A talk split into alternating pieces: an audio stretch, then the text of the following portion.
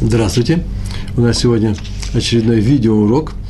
Э, видеоурок, прямо видео в прямой, э, прям, на прямом канале. Потом становится аудио, когда будет в записи, который называется наш урок «Не переноси межу». Межа – это такое древнерусское слово, это камень, который обозначает кра... ряд таких камней, э, который обозначает межу, границу поля. Не переноси межу, в том смысле, что не переноси межевого камня, да? Который стоит на границе твоего поля и поля твоего соседа, другого человека, другого еврея. Так вот, запрещается это переносить. Вернее, еще проще, не лишай заработка другого еврея. Почему? Потому что, от, отобрав у него кусок поля, незаконным образом, силовым таким образом, э, ты лишаешь его части урожая и хлеба. Обобщение не лишай заработка другого еврея. Старайся не лишать его. Э, даже когда забираешь и дело превращаешь в заработок себе, не просто выбрасываешь. Еще одна частность, когда ты пересказываешь частные случаи этого закона, когда ты пересказываешь, пересказываешь слова Торы, открытые другим евреям, обнаруженные другим евреям, хидуш называется, да, то скажи, что не ты их автор, а именно он. Не отнимай авторство у другого еврея. Вот три вещи. С межой, с камнем – просто заработком и с авторством. Об этом сегодня будем говорить, все это называется «Не переноси межу». Недельный раздел Шофтим. В книге Дворим написано, прямо впрямую об этом написано, 19 глава, 14 стих. «Не передвигай межи другого человека, которую поставили предки, то есть который уже установлено предыдущими поколениями». Э, то есть не отодвигай межу от себя дальше, присоединяя себе чужую землю. Это мудрецы учат из этого стиха. Трактат Кедушин, 59 лист, первая страница. «Не ставь камень на границу поля дальше того, где он стоит, где ему положено стоять». Для чего? Чтобы присоединить себе чужую землю. И не только это относится к запрету э, не переноси межу, но и любая попытка, как мы говорили, как написано в трактате Кедушин, любая попытка отнять у другого еврея часть его заработка. Э, мы не будем сегодня подробно говорить на эту тему, почему-то это же законы, эти законы изучаются, по-моему, даже на нашем э, сайте можно найти э, лекции, видеоуроки или просто тексты на эту тему, что такое лишить другого человека заработка. Только покажу несколько примеров, а потом перейдем к истории и э, из жизни наших мудрецов последнего времени, и посмотрим, как практически, э, что практически здесь касается всего из этого нас с вами сегодня, в, наших реально, в нашем реальном существовании. Э, напоминаю только следующие вещи. Например, если в каком-то месте открыл еврей, это актуально, но для торговцев, а сейчас, сейчас скажу даже для нас с вами немного, открыл какую-то лавку, Маколит называется – Э, небольшую лавку, магазинчик, и туда ходят покупатели. Понятно, что таких лавок не надо много в одном районе, потому что покупателей хватает, например, на одну лавку, то там не надо открывать вторую. Человек, который будет открывать ее, даже если у него более большая семья, э, таким тоже силовым таким напором, мол, и мне нужно как-то прокормиться, он этого не может сделать. Это запрет Торы, прямой запрет Торы на это, не переноси межу это не дроша, не комментарий, не вывод э, Хахамим вывели они отсюда, а прямой запрет Торы. Э, понятно, что можно себя вопрос решать мирно, что-то можно сделать всегда, но я присутствовал при таком вот споре, когда два магазина оказались очень близкими друг к другу, которые продавали, э, как называется, всякие килим, либайт, э, тамбур, э, всякие э, бытовые, да, спасибо, Ария, бытовые всякие вещи, э, инструментарий и прочие вещи для строительства, для ремонта и все такое прочее. Э, шум было много, хотя можно было бы решить вопрос это э, мирно. Но дело в том, что не в, в каждом месте, как обнаружим, бывает центр, где люди чаще бывают, да, торговый центр, там магазинчики, а бывает периферии. На периферию кто-то тяжело куда-то поехать. Так или иначе, согласно Талмуду, не открывают в том же переулке такую же лавку. Э, в то, в то, но в то, время, в то же время можно отметить, что, например, на рынках все э, э, вот, люди, продавцы, которые специализируются на определенного рода продукции, э, рыбные ряды, они ставят их в одном месте, и там они не мешают друг другу. Почему? Туда идет человек для того, чтобы пройтись по этим лавкам, по этим магазинам, по этим прилавкам и выбрать то, что он хочет э, на данную тему. То есть Это специфика рынков многих. Э, овощной отдел в одном месте, даже там картошку продают в одном месте, там э, фрукты в другом, э, зелень тоже где-то и так далее, рыбу в одном, мясо в другом, молочные продукты, так же, как в магазинах, все это в разных местах, но есть разные продавцы в одном месте, разные продавцы, и они могут объединиться. Это не называется нарушение этого закона. Что еще на эту тему нужно сказать?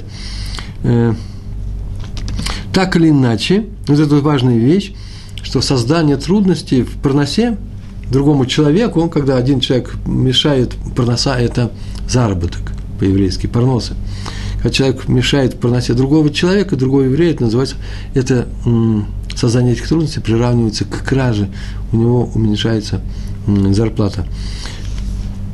Как в случае межи на краю поля. Между прочим, если я сейчас начну, подойду к начальнику, не дай бог, это теоретически, и начну рассказывать, что такое-то, такое-то работает у нас не очень хорошо, я как бригадир прошу мастера цеха снизить э, данному слесарю, слесарю Рабиновичу, понятно, Э, э, его зарплату, потому что он не на работу, это то же самое относится к этому нарушению. Я способствую тому, что человек сейчас будет получать меньше, э, чем если бы я без моего влияния он получал бы больше. Хотя тоже непростая вещь. Если он действительно плохо работает, а действительно мало работает, а действительно э, он сейчас будет получать деньги за остальных, за всех.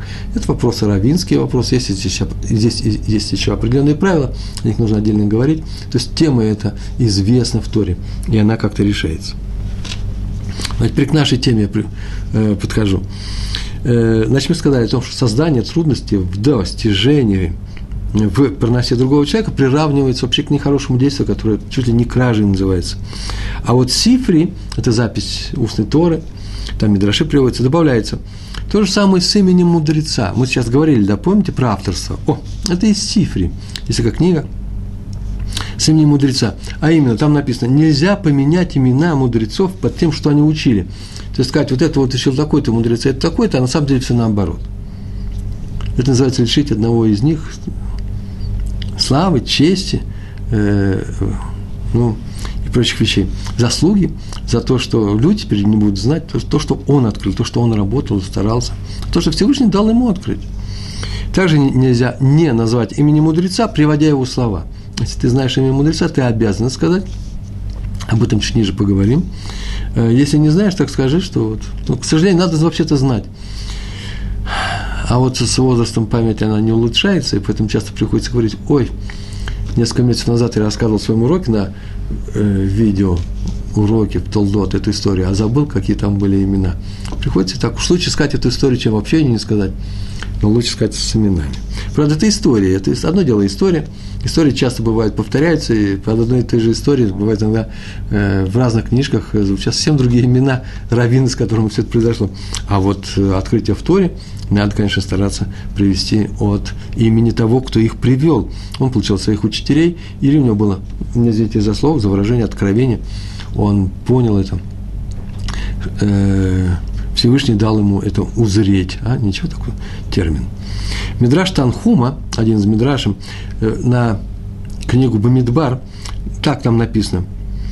Тот, э, э, кто не называет имени мудреца, приведя его словам, тот нарушает запрет. Какой запрет? Запрет дан в Танахе, в книге Мишли, 23 глава и 23 стих, это легко запомнить. Там так написано. Очень интересные слова, мне ужасно нравится эти слова. Когда я первый раз прочитал, аж подпрыгнул от радости. Называется «Не обирай бедного, потому что он беден». Интересно, да? Аре, любопытно, не обирай, не забирай у него ничего, не, не кради у бедняка, потому что он бедняк. Что означает, что это такое? Что все это означает? И есть много комментариев на эту тему. Один из этих, из этих комментариев, ты можешь его обделить, сделать его как бы бедным. Ты превратишь его в бедного. То есть лишишь его того, что ему уже причитается. В данном случае нашего признания благодарности. Не обирай бедного, потому что он будет бедный, когда ты его берешь, потому что он беден, потому что ты должен относиться к нему как к богатому, к человеку, который имеет имя. Вот не отнимай у него это имя. Да? Так иначе смотрите наш урок, мой видеоурок, аудио теперь, да, я уже забыл. Неважно. Э, о благодарности, один из первых в нашем цикле. Цикл называется «Еврейское поведение». Первая история у нас Раби Борух Бер Лейбович – везде написано Лейбовиц, я думаю, что он был Лейбович. Это просто чей не умеют произносить в Израиле. А он жил, вы меня извините, в Слободке, в Литве. Там все приносили очень хорошо. Очень. В Слободке умер Раф Муше Данишевский. Известный Раф, главный раввин города. И когда он э, скончался, освободил свое место, и на его место пригласили раба Лейбовича, э, Лейбовича, раби Боруха Бер, Борух Бер. Э, Дов, значит, да? Еврейский. Поскольку все происходил Бера, Дов, медведь. Э, но он сказал, что в городе уже есть один мудрец, намного выше его, он не выше единственный, но он не сомневается, что Раф Муше Мордха Эпштейн, известный семья раввинов Эпштейнов, вот один из его начинателей, он понятно, что он заслужит этого места, и он справится с этим местом. Но гвирим, гвирим – это люди, которые Богатые люди – это общины, которые собираются и знают, во что, в какие проекты вкладывать деньги, они вносят деньги, поэтому не влияют на э, такого рода, на кадровую политику называется, да, они могут участвовать также с главным раввином. И главный раввин – всего лишь приглашенный раввин, нанятый работник. Также могут нанимать э, других раввинов, и габаев, э, служителей в синагоге и так далее. Сказали, что они хотят именно Рава Лейбовича. На, на, этом посту видите его. И даже написали ему письмо с приглашением, вот большое письмо с приглашением, красивым иврит, на иврите красиво написано, и там только имени нет, почему так это красиво, обращение. Знаете, что такое обращение? Это уважаемый Раф, мы вас приглашаем туда-то, туда-то. Он получил это письмо, они пришли, вся комиссия к, ним, к нему домой. Скорее всего, к нему домой, потому что он сказал, подождите одну секундочку, взял это письмо, я сейчас приду. Выбежал, через полчаса я здесь с вами буду и вышел, и быстро поспешил в дом Рава Эпштейна. Там дал ему это письмо с приглашением. Он решил, что силовое тоже решение, без всякого спроса, дал ему это приглашение и сказал, что община приглашает его. Он это мог сказать, потому что он сам член общины. А сам ушел домой, тут же развернулся. Пока тот читал это письмо, него, наверное, возникли вопросы. У Рава Эпштейна в руках это письмо а Рав э, Лебойч уже ушел. Пришел и к себе домой, вернулся, подошел к этим людям, к тем, кто его ждал, и сказал торжественным голосом, господа, поздравляю вас, вы только что приобрели самого лучшего из всех возможных раввинов на должность, на пост главы общины Мазаль Тов. Давайте сделаем лихаем. И они с ним согласились. Почему? Я думаю, он мог так поступить, хотя здесь возникает очень много вопросов. Можно ли навязать свою волю общения, тем более э, гвием, богатым людям. Я не говорю о том, о том, что это опасно. Э, но он это мог сделать. Ведь его же выбирают главным раввином. Они же его будут слушать его мнение. Значит, по крайней мере, одно мнение они его выслушают. Он сказал, это будет так. Если они не готовы принимать его мнение к э, э, реализовать их, э, к Э, не принять во внимание э, его решения, то значит, он и не равен их, поэтому он не равен. А если готовы, поэтому он и не равен, потому что он сказал, что нужно сделать. Но главное не это, главное то, что наша тема, главное то, что он решил не отодвигать межу на границе двух полей, не захватывать то место, которое полагается другому человеку, даже путем отказа от э, этой высокой должности. Я не думаю, чтобы он был настолько скромен, что он, вот есть такие люди, которые не хотят быть главным раввином. Нет, он решил только потому, как, по крайней мере, написано здесь было у нас, что он не хочет занимать место другого человека, который более достойный, чем он на это, на это место. Рабейна Ирухам пишет в своей книге, что лишить проносы другого человека вообще жуткое нарушение. Мы сказали, что приравнивается к чуть ли не к, э, к краже. Я бы даже сказал, не кража, знаете, грабежу. Почему? Потому что в открытую же это делаешь. Грабеж – это кража в открытую, а кража – это грабеж в закрытую. И лишить право другого – это жуткое нарушение. Считается, и он взял это из, из книг, сейчас мы посмотрим, с каких книг. Считается, что те сам человек убивает другого, как будто бы убивает, на самом деле убивает. Когда отнимает у него заработок. Ну, я переведу на русский язык очень просто. Убить человека – это значит, вот называется – чтобы дамим, э, пролить его кровь. Это, да? И в то же время деньги на иврите тоже дамим. В смехуте дмей, да, например, деньги, данные мне на учебу, дмей лимут, данные мне на отдых, э, дмей, э, хопиш и так далее. Дам. Дам – это кровь, а дамим – это деньги. Почему? Потому что деньги, деньги, в принципе, это же должен труд человека. От этого человека человеческая жизнь зависит. Я не хочу сказать, не хочу сказать, что евреи, не дай Бог, обжествляют деньги, как написал Карл Маркс, Карла Маркс, э, обвинив свой же народ э, в большой любви к мамоне, да, это еврейское слово мамон, имущество, что они поклоняются этому. Это ошибка, это мог сказать только не знающий человек, который ничему никогда не учился. Э, в принципе, он был достаточно умен, чтобы понимать, что он, то, что он сказал, это было на языке у всех остальных, и его просто приняли, его поняли. За счет евреев, конечно же. Некрасиво это. Но так или иначе, у евреев есть особое отношение к деньгам. Э, не вещи, а именно деньги. Почему? Потому что деньги позволяют купить вещи. Деньги – замена вещей. Деньги – это вообще замена. Это замена того труда, который я вложил, э, который я сделал, своих усилий, которые я вложил в труд, когда я работал, чтобы получить эти деньги. Это замена их, это часть моей жизни. Лишить другого человека денег называется лишить его жизни, если ну, лишать его частично. Так сказал, это Раф э, Ерух, э, Рабен Ерухам, он это отметил. А теперь откуда он взял, что если отнимать у другого человека заработок, это жуткое нарушение. Это учится из истории, прямую, написано в истории э, про Шауля. В Талмуде трактат Евамот, 78 лист, у меня записана вторая страница, оборотная сторона этого листа. В Талмуде написано, что Шауль был обвинен в том, что он убил Гевоним.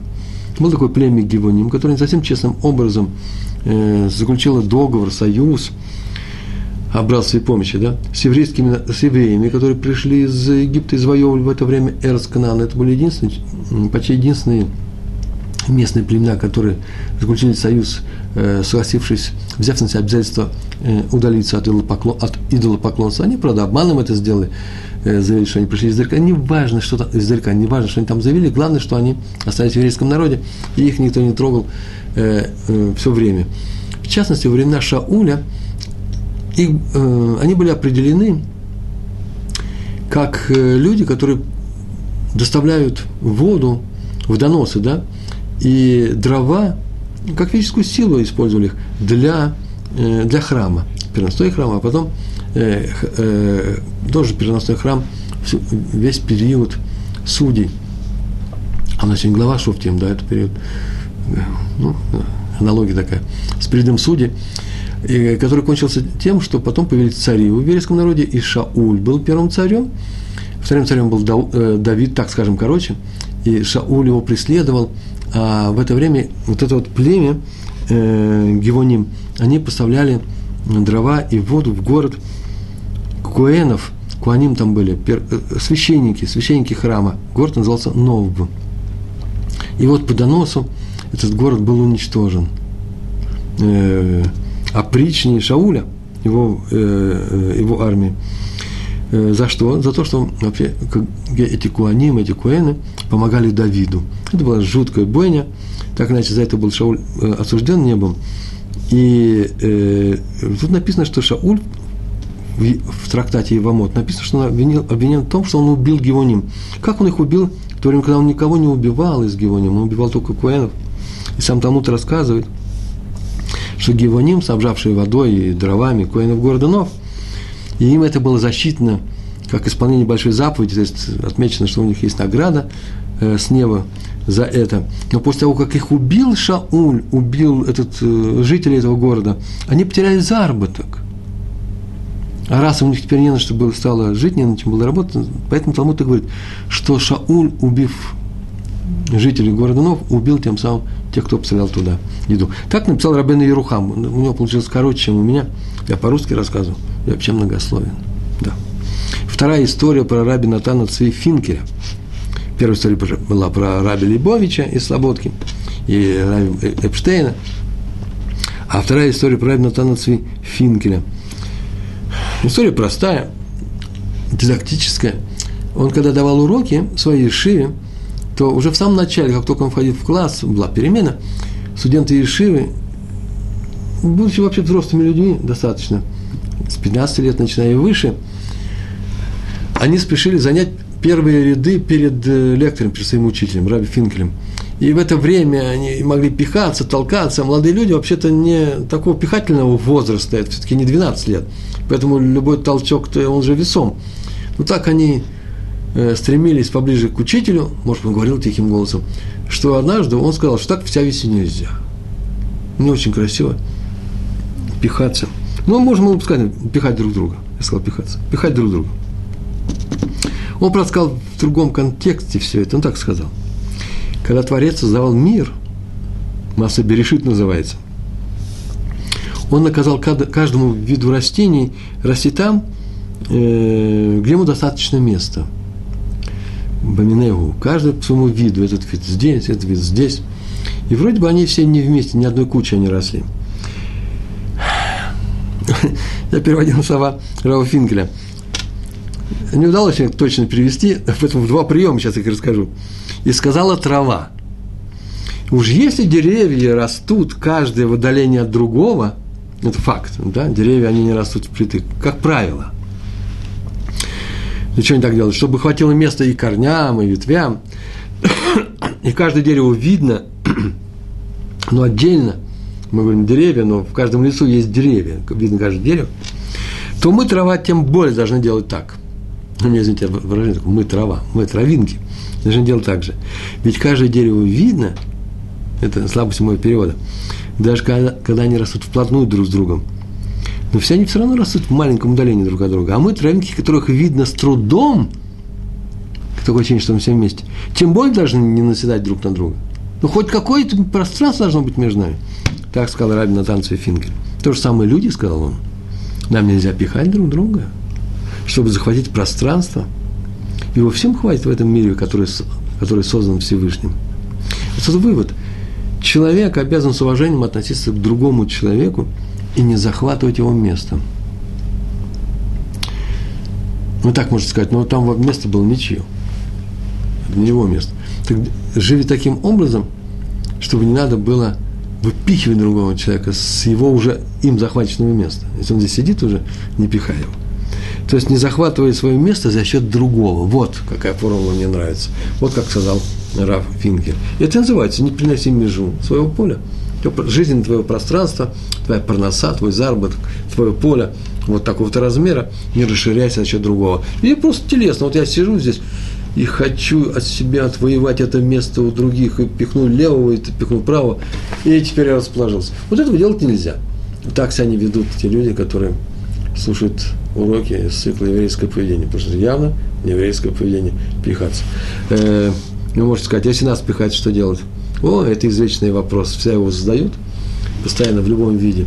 Если нас пихают, а неожиданный ответ, мы уже привыкли к нему, да? Да отойдем в сторону, делу конец.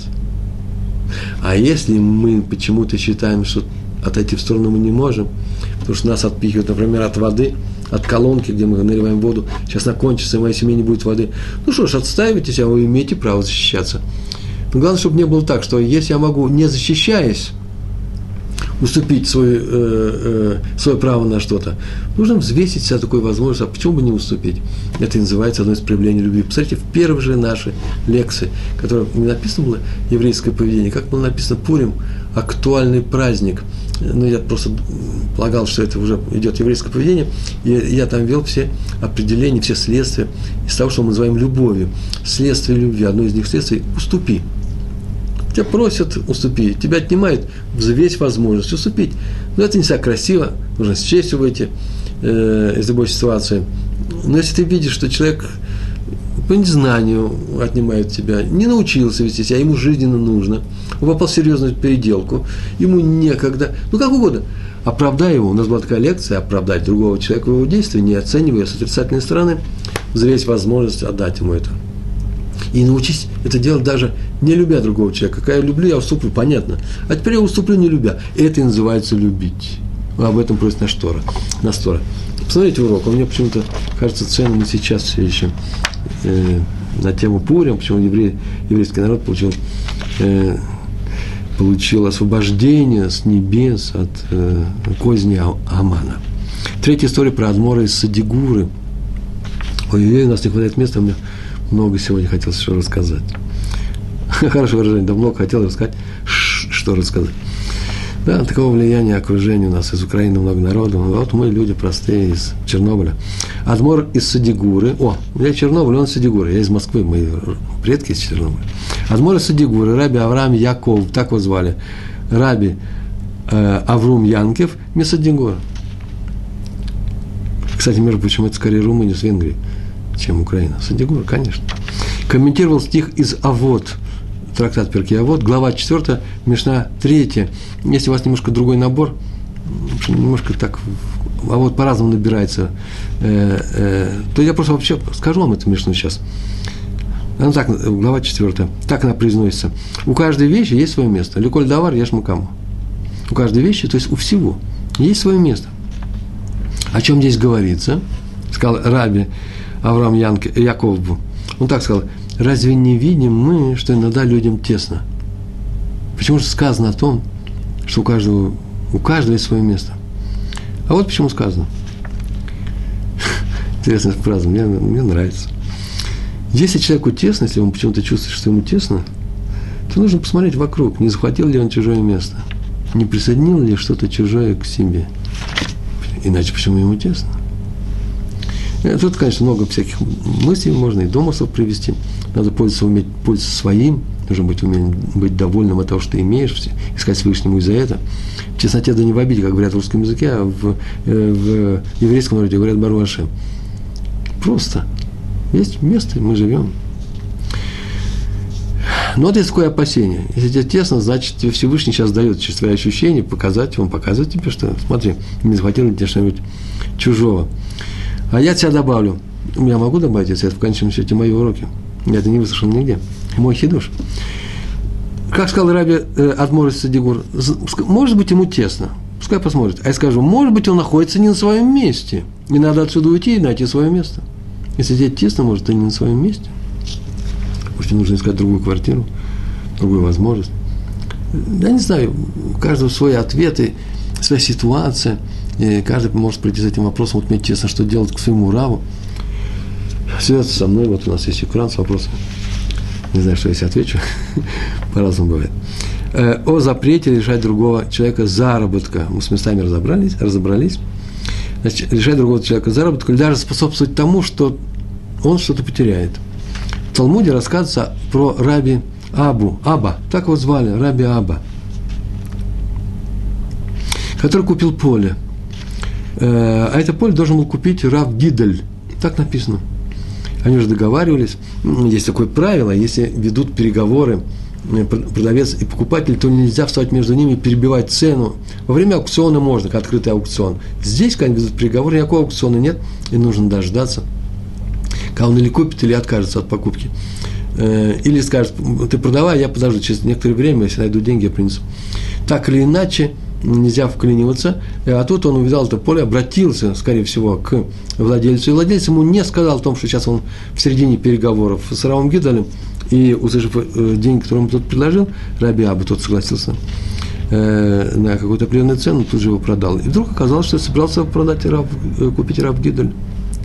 Тем самым нарушен закон. Раб Гидель пожаловался Раби Зейра, своему учителю, это учитель поколения.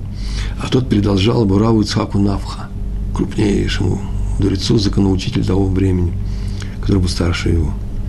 И вот последним встретил Рафнавха, Исхак Навха, встретил раби Абу и стал его укорять. Зачем же ты такую вещь сделал? Тут начал оправдываться тем, что он не знал про раба Гидали, и поэтому он нечаянно нарушил закон, запрет передвигать межу, он захватил то, что полагается не ему. Он не знал, что, э, э, что тот ведет переговоры, что теперь делать. И на самом деле проблема, отказаться от покупки совсем он не может.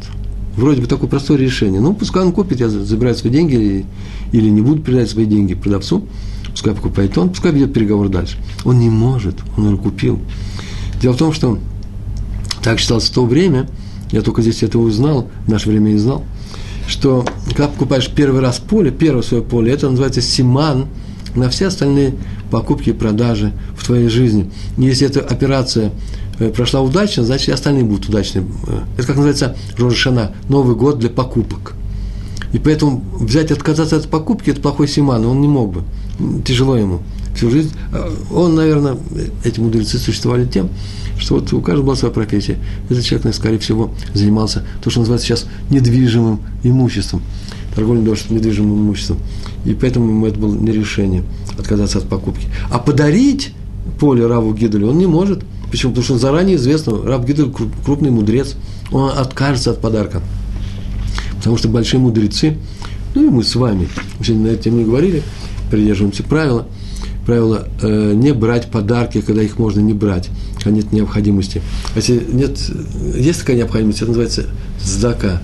Там придется взять, чтобы прокормить самого себя или свою семью. Это заповедь Всевышнего не отказываться от сдаки, если есть мне необходимость в своем доме, помощи, которую оказывают и другие люди. Но если есть такая возможность, то лучше этого не брать. Мы говорили на эту тему, как говорили о заке, если взял заку, то рано или поздно, скорее всего, отдать заку больше, чем ты взял. Э, стань на ноги, тебе Всевышний поможет. Считай, что это ты э, занял суду у еврейского народа. Так вот, э, есть такое правило не брать чужие подарки. Больше, больше того, оно звучит очень интересно. Сунем матанот их е. Тот, кто ненавидит подарки, которые ему не нужны, именно подарки как вообще ненужная вещь, кто ненавидит подарки, тот что? тот и будет жить. Много комментариев на эту тему, тоже, как и говорили на первых уроках на эту тему. Так или иначе, э, Рав Гидель не возьмет. Что теперь делать? Выхода нет. Отказаться от э, э, покупки я не могу, подарить ему тоже не могу. И так они оставили это поле, и оно чуть ли не целое поколение простояло, Гепкер называется, э, ничейным, пока э, не передали его э, ученикам Ешив другим мудрецам. Только чтобы не взять чужое лишить другого заработка, дай Бог. Заработок, потому что поле – это вся заработок, это, это урожай. И деньги за его продажу. Адмор из э, великий ученый, был автор книги, которая называется «Деврей Хаим».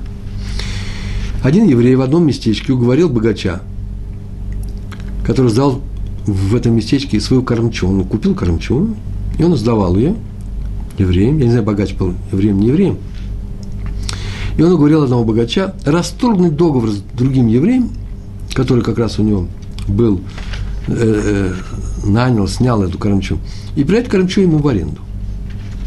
Тот еврей, бывший э, владелец, бывший корч, корчмарь, возмутился и бросился жаловаться к Адмору из Цанс.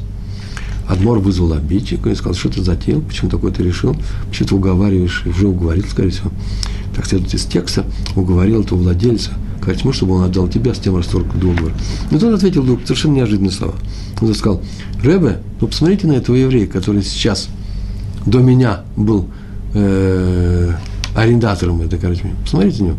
Он же злодей. Какой злодей? Да он не молится в нашем миньяне. Он, наверное, вообще не молится.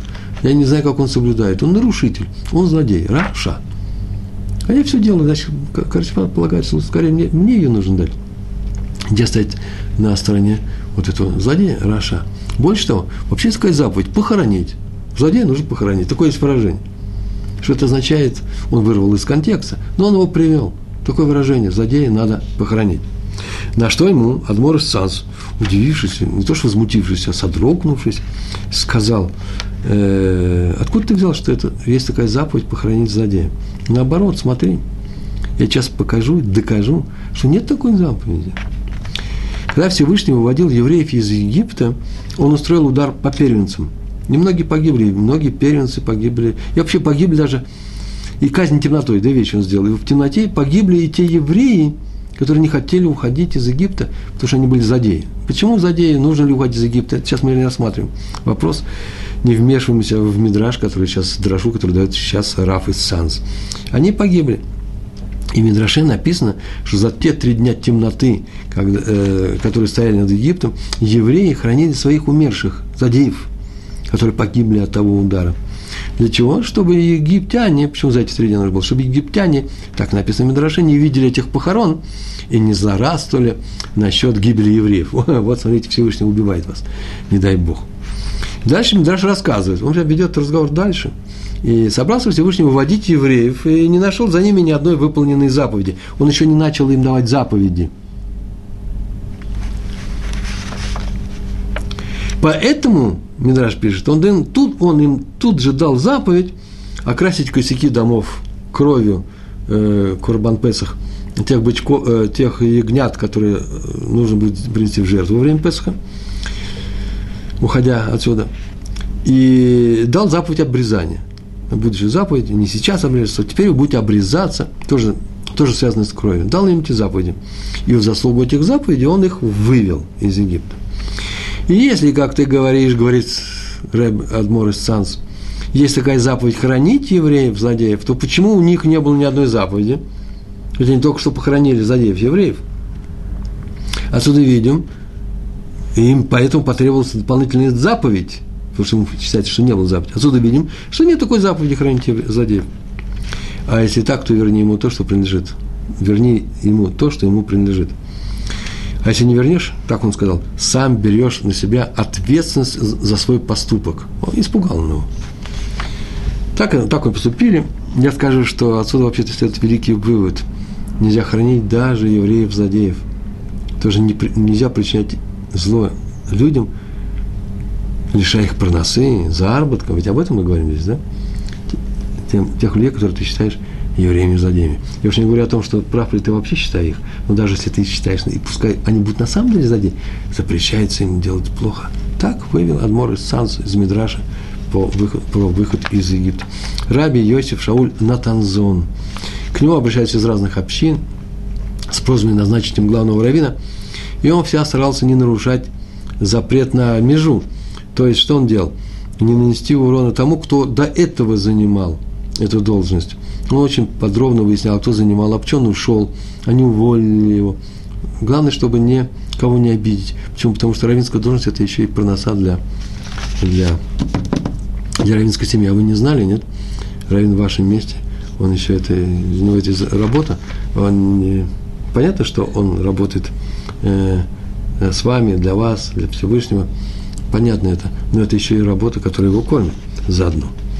Так вот, однажды он послал Рабиусов Шауль на Танзон в одну общину своего Авреха. Аврех – это э, способный был ученик у него в его Ишеве, взрослой Ишеве, очень талантливый, талантливый человек из очень известной семьи, э, каких-то равинских фамилий, кровей высоких. Но там, как оказалось потом, был старый один равин, о котором он просто ничего не слышал. Э, и он, он думал, что там свободное место, оказывается, вместо него. Тут же Раф Натанзон послал этим гвирям, гвирям это дирекция, да, э, э, люди, которые управляют этой Ишивой, люди, богатые люди, которые э, стоят во главе этой Ишивы, он написал им письмо с просьбой не, утруждать, не утверждать кандидатуру, которую он прислал. Потому что никакое преимущество, так он написал, никакое преимущество в знаниях и происхождении не могут разрешить человеку, человеку лишить другого человека места. Ну, от себя, конечно, у меня моментально вопрос, возник вопрос. А в случае, если, например, предыдущий раввин мало знал, почему-то они его решили убрать, если он плохо разбирался. Это отдельная тема, очевидного ответа я не вижу, поэтому оставим на время этот ответ, этот вопрос. Ну, про заработки еще два слова я скажу, это очень важно. Э, часто встречаемся с таким случаем, я часто встречаюсь, как бывший советский человек, по-другому я не могу назвать человека, который так делает, бывший советский человек, получив работу, становится вдруг хранителем денег хозяина. И даже когда тот его не просит, до смешного дела доходило, э, нанимает этот хранитель э, э, денег, средств хозяина нового работника, ему сказали нанять нового работника, и стоит он на том, чтобы как можно ниже дать ему зарплату. И даже когда хозяин узнал об этом, он говорит, а почему что ему так мало дал?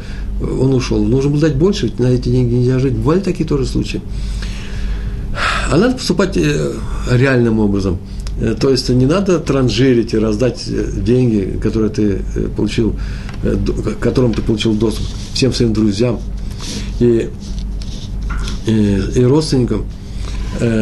Но нужно поступать разумно, зная, конечно, с разрешения хозяина, зная, что надо вообще-то как можно не просто отнять у другого деньги запрещается, нет, дать ему заповедь у нас, дать ему возможность заработать. Если есть такая возможность, дайте евреям заработать. Так было со мной. дешево хотели получить труд переводчика, потом оказалось, что можно было получить и дороже. Э, так или иначе, когда один, бывает, бывает такое, что один, один человек говорит раввину э, не самые лестные э, слова о другом, когда планируется взять его на работу. Вот, вот такой вот человек проект, он говорит, ну, он мне не нравится. Это нельзя говорить, независимо от того, нравится вот он, не нравится тебе. Это еврей с еврейской семьей, заповедь такая, стараться дать ему работу. Не, понятно надо, чтобы все соответствовало месту и, и, и тому, чем мы сейчас занимаемся. Если он нанимается в переводчике, а не умеет переводить, наверное, его не надо брать работу. Но если при всех остальных равных вещах у тебя есть еще какое-то отношение к этому человеку, старайся это отношение свое убрать и дать этому человеку способность тому, чтобы человек получил работу. Нужно стоять горой друг за друга. Даже если мы находимся среди евреев, горой друг за друга.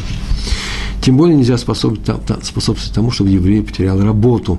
Дать ему это наша заповедь, а потерять не дай Бог. Если говорить на чистоту, я вам скажу формулу, и все, и мы оставили тему, переходим дальше, к нашей теме, возвращаемся. В работе не столько важно ее качество, сколько важно то, что она парноса для чьей-то семьи. Вот я могу повторить это. Это самое главное, что здесь. Шестая история у нас, Раби Шмуэль Арон Юдлевич. Ему предложили место Даяна, это судья в Петактикве, здесь, в Израиле. И он пошел советоваться со своим раввином, с Раби Исрам Залманом Мельцером. Тот обрадовался такому назначению, ой, место судьи освободился, обязательно благословил его, обязательно э, бери эту должность. И приехал Раф Юдлевич на интервью с главным раввином Петахтиквы, Раби Рувеном Кацем. И они долго проговорили друг с другом, так положено, говорили на тему Торы. Кто-то видел, что Раф Юдлевич обладает большими знаниями в Торе, в Талмуде, в законах, может отлично исполнить работу Даяна, судьи. Но тут выяснилось потом, в конце разговора, или сразу после этого разговора, что на это, что на это место есть еще один претендент. И это никто иной, как зять Рава Мельцера, того самого, который дал ему браху Раву Юдлевичу. И в своей беседе с Равом Юдлевичем он не упомянул о нем, о своем, о своем зяте.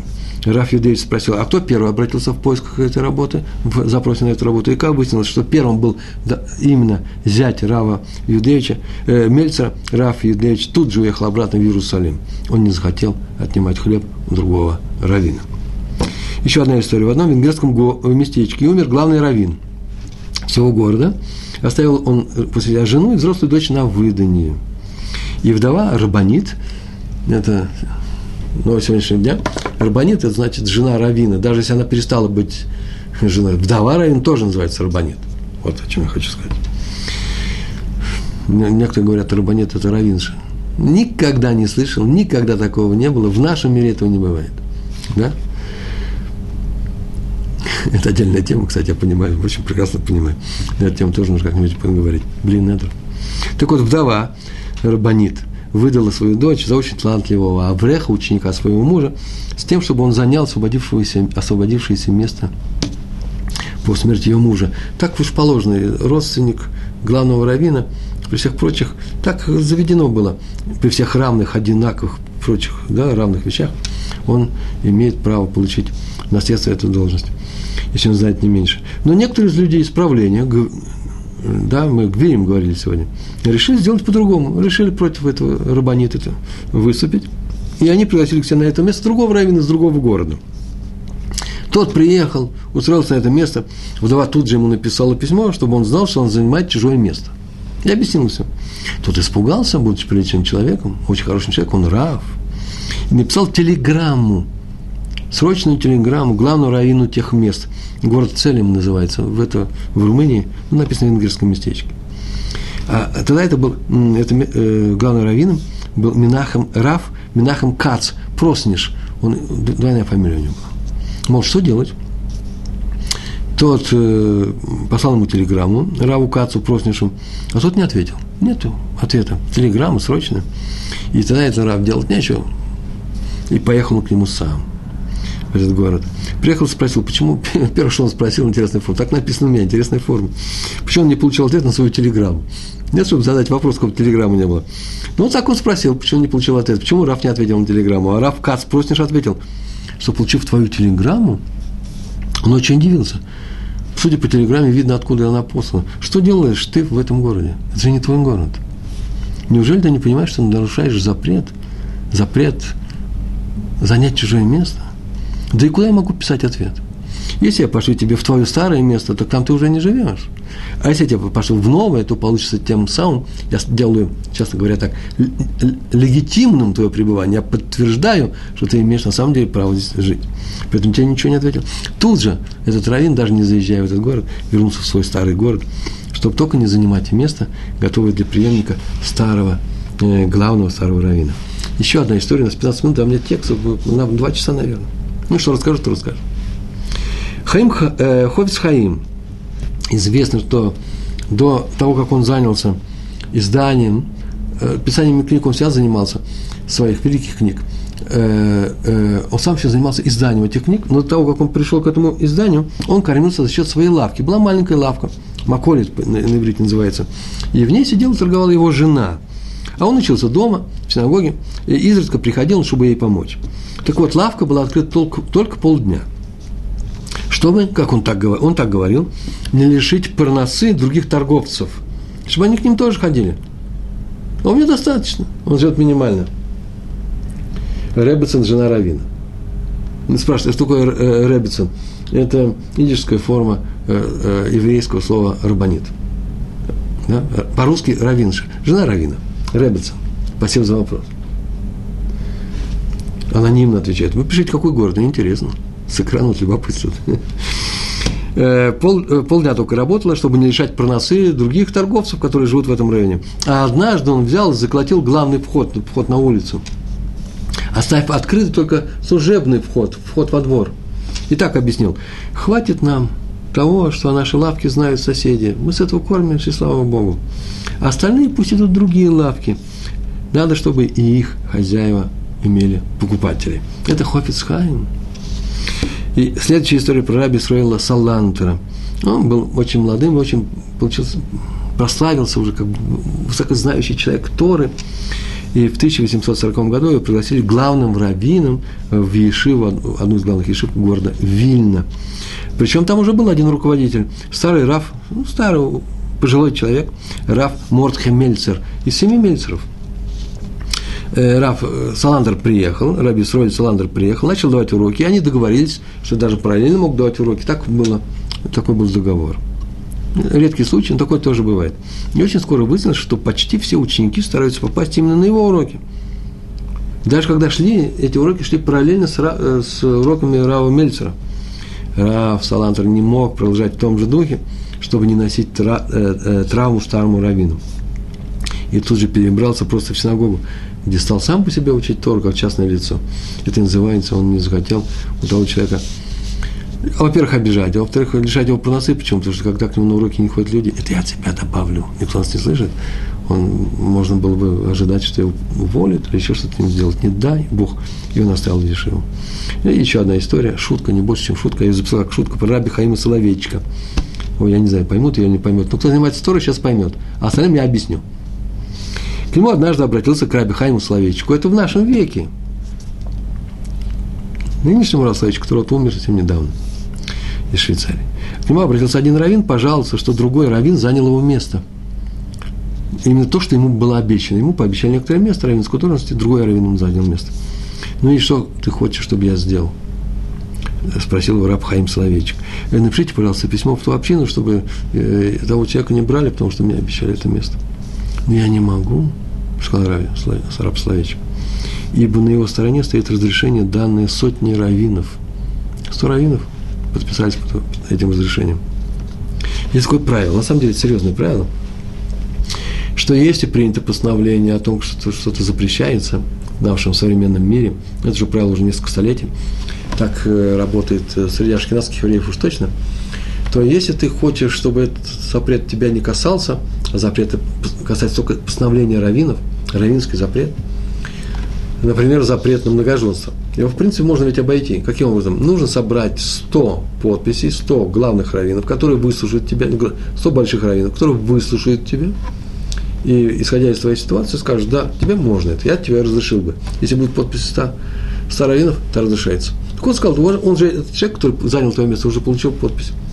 100 раввинов. То говорит, кто эти такие раввины?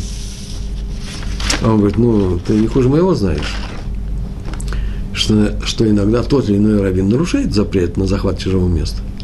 И таких раввинов, согласитесь, было явно не меньше ста. Поэтому они себе разрешили и тебе разрешили. Так иначе он не дал э, ему э, и не высыпил ничем. Между прочим, так нужно сказать. Ведь нужно какие-то слова здесь донести. Вот мне слова такие я в другом месте написал. Самому-то не надо нарушать эту заповедь, этот запрет на передвигать межу. А вот к чужим нарушениям относимся вообще спокойно. Это то, что лейтмотив мотив моих первых лекций. Поменьше нужно обращать внимание, поднимать крик, когда кто-то нарушает. Если это нарушение не такое принципиальное, обратись к самому себе, вот ты не нарушай.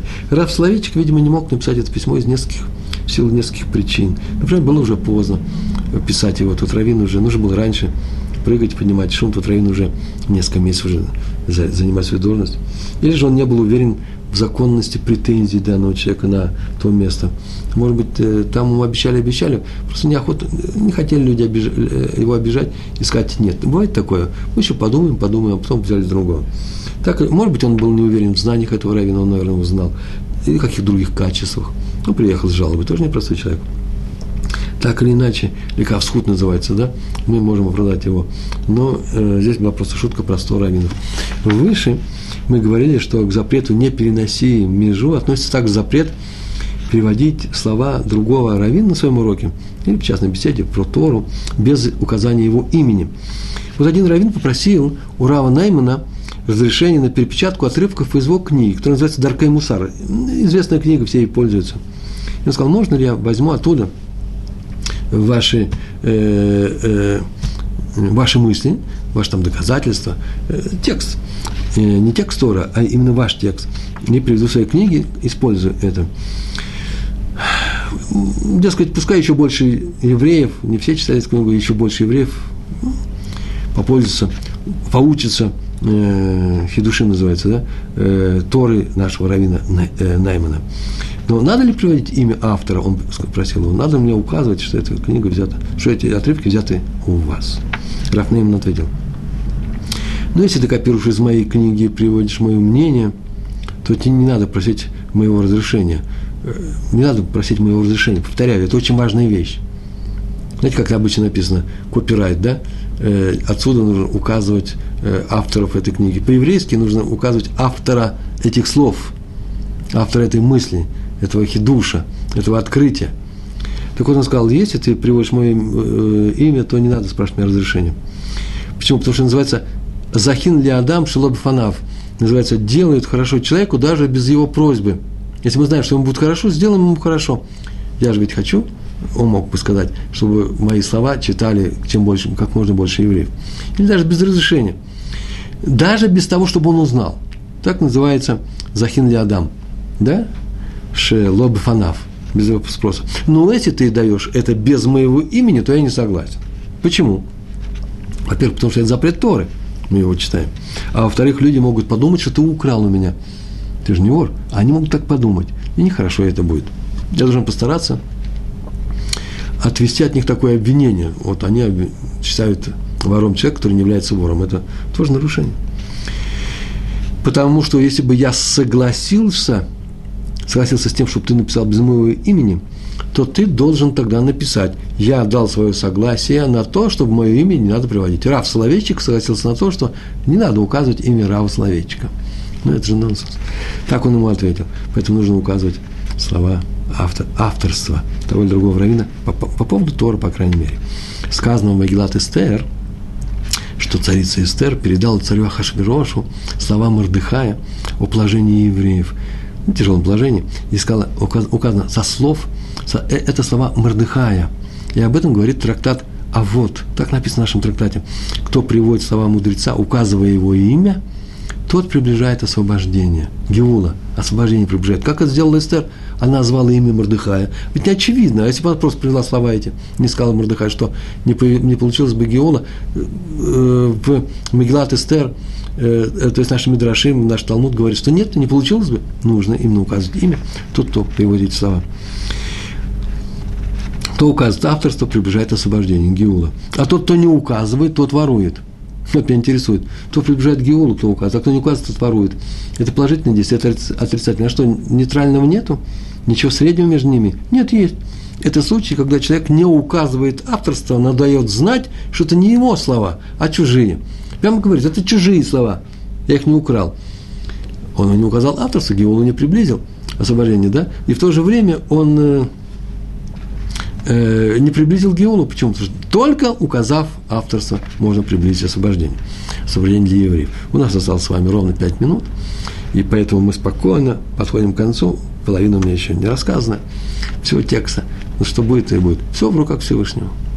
Раби Исар Залман Мельцер, сегодня мы говорили о нем, его предке и о нем самом. Он издавал регулярно, еще в Европе, по-моему, сборник э, Хидушей э, Тора, новости в Торе, открытие разных статей э, на тему Торы, новые статьи да, на тему Торы, Талмуда, законов, которые к нему приходили со, со, всего, со всего света. Было написано не только из Европы, но и из Америки. То есть это такая вообще редкость была.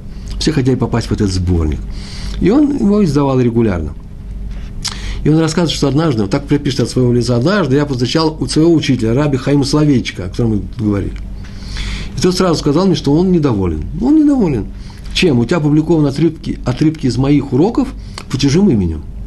И выяснилось, что ту статью, некоторая была статья, прислал мне один раввин из Америки. Причем он взял отрывки из урока Рава Словечка, а выдал их за свои. Вот это я не знаю, почему он это сделал. Ну, был тоже на урок Рава Словечка. Почему? И написал, что это его, его уроки.